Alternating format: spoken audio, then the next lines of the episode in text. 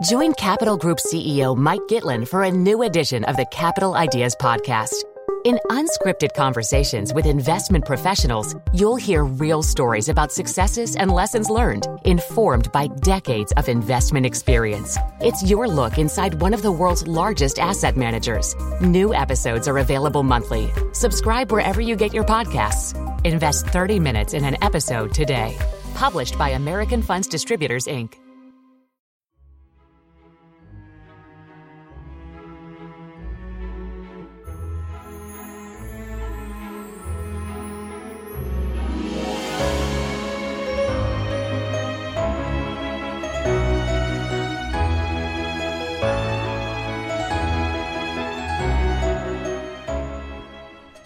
Welcome to a special episode of 1001 Classic Short Stories and Tales. This one titled How the Jack o' Lantern Got Its Name.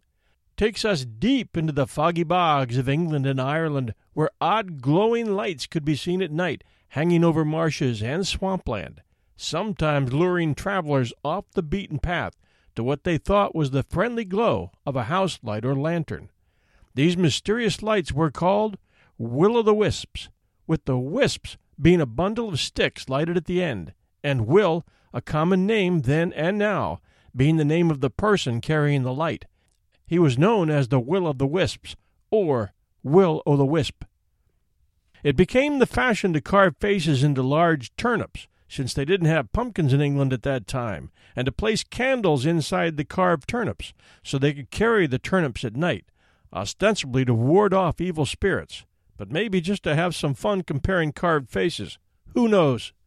There's also a legend that goes back to Druid times regarding the Samhain festival, the Night of the Dead, which has morphed into what we celebrate as Halloween today. During Samhain, villagers would dress as evil spirits and place lit gourds and turnips around their thatch huts to scare off evil spirits. When the Irish came to America, they brought their legends with them and quickly discovered pumpkins. Now there was something that could be carved. But now with pumpkins they needed a better name than Will o' the Wisp, so they turned to an old Irish legend called Stingy Jack. There's numerous versions of the legend of Stingy Jack, but the general story is that there was a sinful drunkard named Jack who encountered the devil and convinced the devil to come and have a drink with him before the devil would take him down to hell. The devil, being an old lush himself, agreed, and after Jack had drunk his fill, and after he admitted he had no money to pay, he asked the devil to cover the bill. Now everyone knows the devil doesn't carry money. So here they were, both broke and looking at a hefty bar tab. So Jack suggested he, the devil, transform himself into a silver coin so Jack could pay the bill.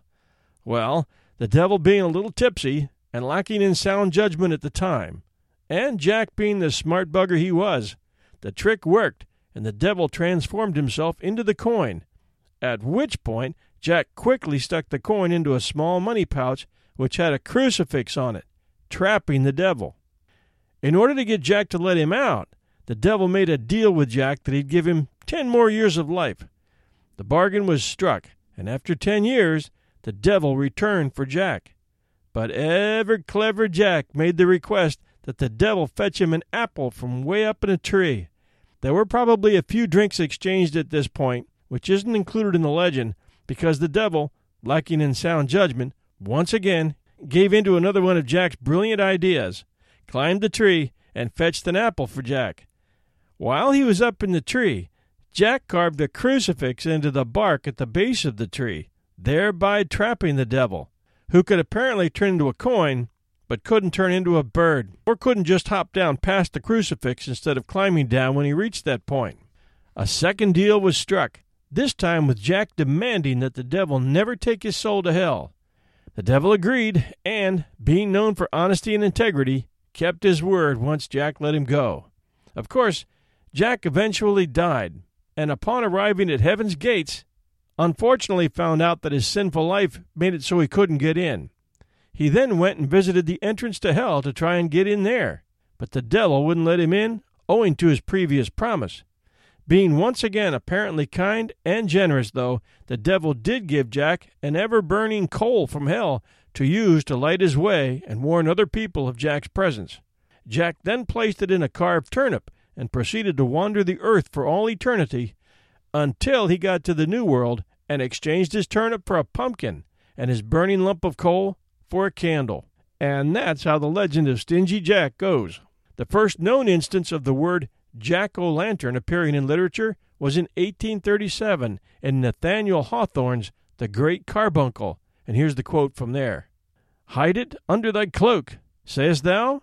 Why, it will gleam through the holes and make thee look like a jack o' lantern. And here's some great jack o' lantern facts. The first known pumpkins were grown in Mexico around 6000 BC.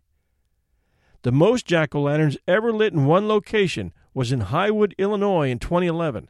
The citizens of this town got together and carved and lit an astounding 30,919 pumpkins in close proximity to one another, beating the previous record by nearly 800 jack o' lanterns.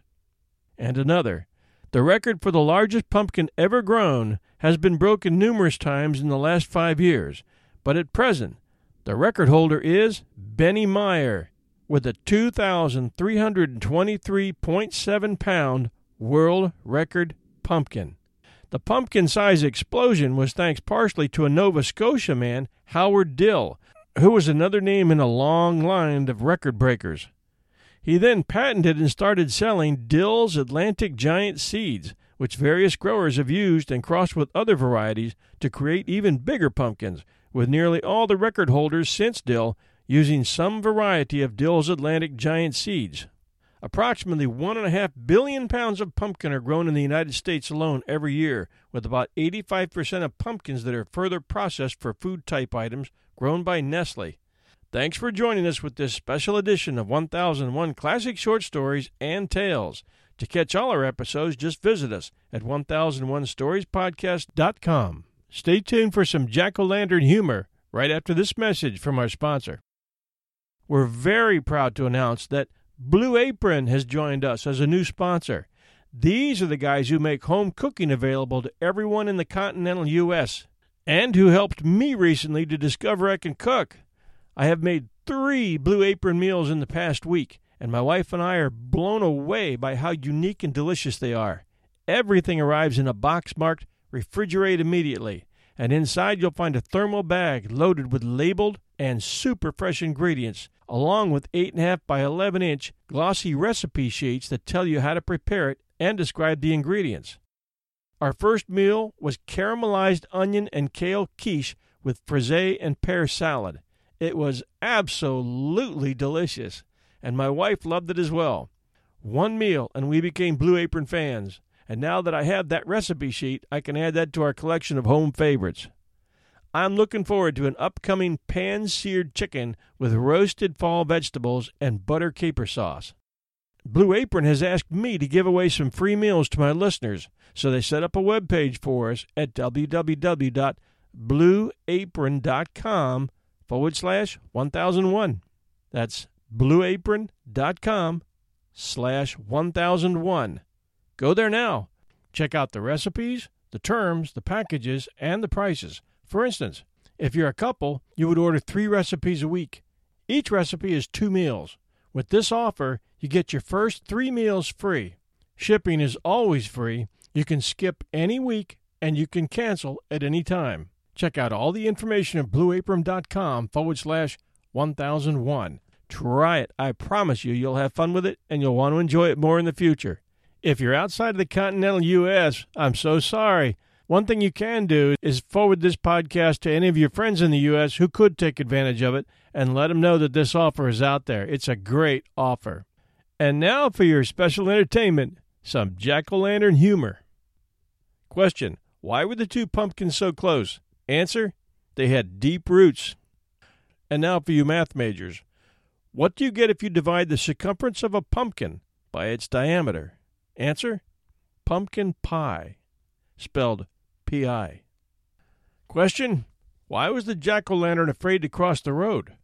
Answer It had no guts. Question What did the jack o' lantern say to the pumpkin? Answer Cut it out. Question Why do jack o' lanterns have wicked smiles? Answer Because they just had their brains scooped out, dummy. And here's a jack o' lantern story. One day, two pumpkins who were best friends were walking together down the street. They stepped off the curb and a speeding car came around the corner and ran one of them over. The uninjured pumpkin called 911 and helped his injured friend as best as he was able. The injured pumpkin was taken to emergency at the hospital and rushed into surgery. After a long and agonizing wait, the doctor finally appeared. He told the uninjured pumpkin, I have good news and I have bad news. The good news is that your friend is going to pull through. The bad news is he's going to be a vegetable for the rest of his life.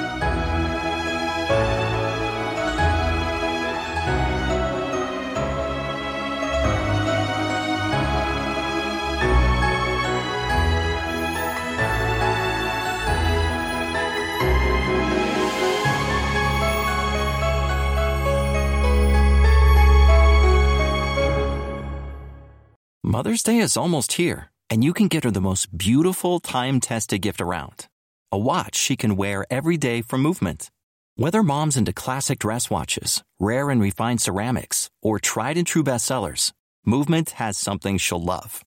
And right now, you can save big on the best Mother's Day gift ever with up to 50% off site wide during Movement's Mother's Day sale at MVMT.com. Again, that's up to 50% off at MVMT.com.